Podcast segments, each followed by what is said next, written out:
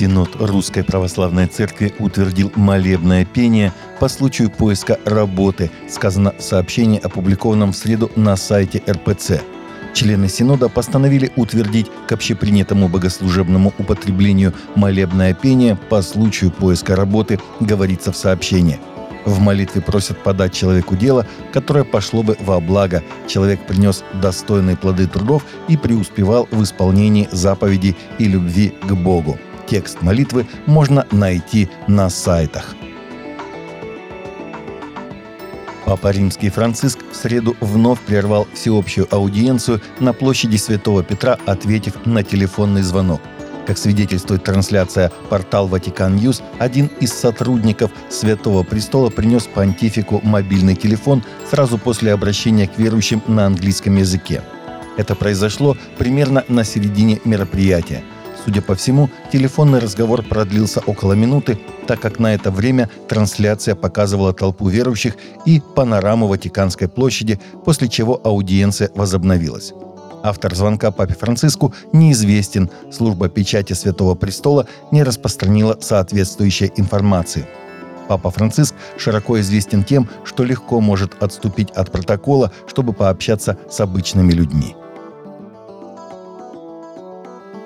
Власти Ирана освободили двух христианских лидеров из тюрьмы на прошлой неделе после того, как судья нарушил общепринятую судебную практику в стране и постановил, что участие в домашней церкви не было незаконным, сообщили источники – по данным правозащитной группы «Артикль 18», судья отделения 34-го апелляционного суда в Тегеране, вынесшего обвинительный приговор в 2020 году, 9 мая обнаружил, что нет доказательств того, что пара нарушила законы о национальной безопасности Ирана, участвуя в домашнем собрании.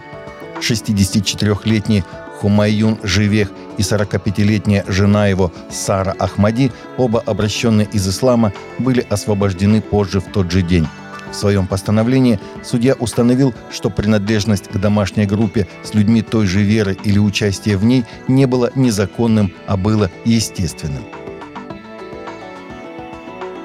Члены одной из церквей в Теннесси, США, надеются и молятся, чтобы тот, кто украл их грузовик, покаялся, узнав, что внутри старые органные трубы и их много.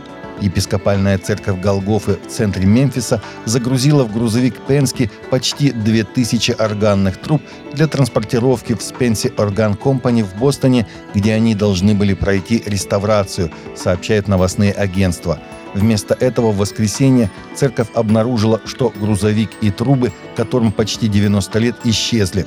Владелец компании Spencer Organ Джозеф Ротелло заявил в полицейском отчете, что трубы навряд ли имеют ценность для тех, у кого они сейчас. Мы надеемся, что преступники, осознав, что содержимое грузовика им не нужно, просто его бросят, а заодно покаются, говорят в церкви. Искусственный интеллект, будучи машиной, не может сам развить сознание, но представляет опасность в руках злонамеренных людей, заявил РИА Новости известный британский нейропсихолог профессор Николас Хамфри на первой международной конференции «Сознание животных» Харам-Сале, Индия – я не думаю, что машины могут сами развить сознание, если только инженеры намеренно не сконструируют его. У животных сознание появилось в процессе эволюции, потому что приносило им выгоды. А зачем машинам сознание, у них нет в нем практической надобности, сказал РИА Новости профессор.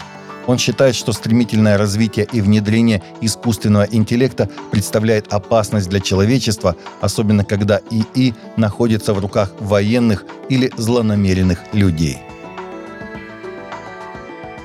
Таковы наши новости на сегодня. Новости взяты из открытых источников. Всегда молитесь о полученной информации и молитесь о страждущих.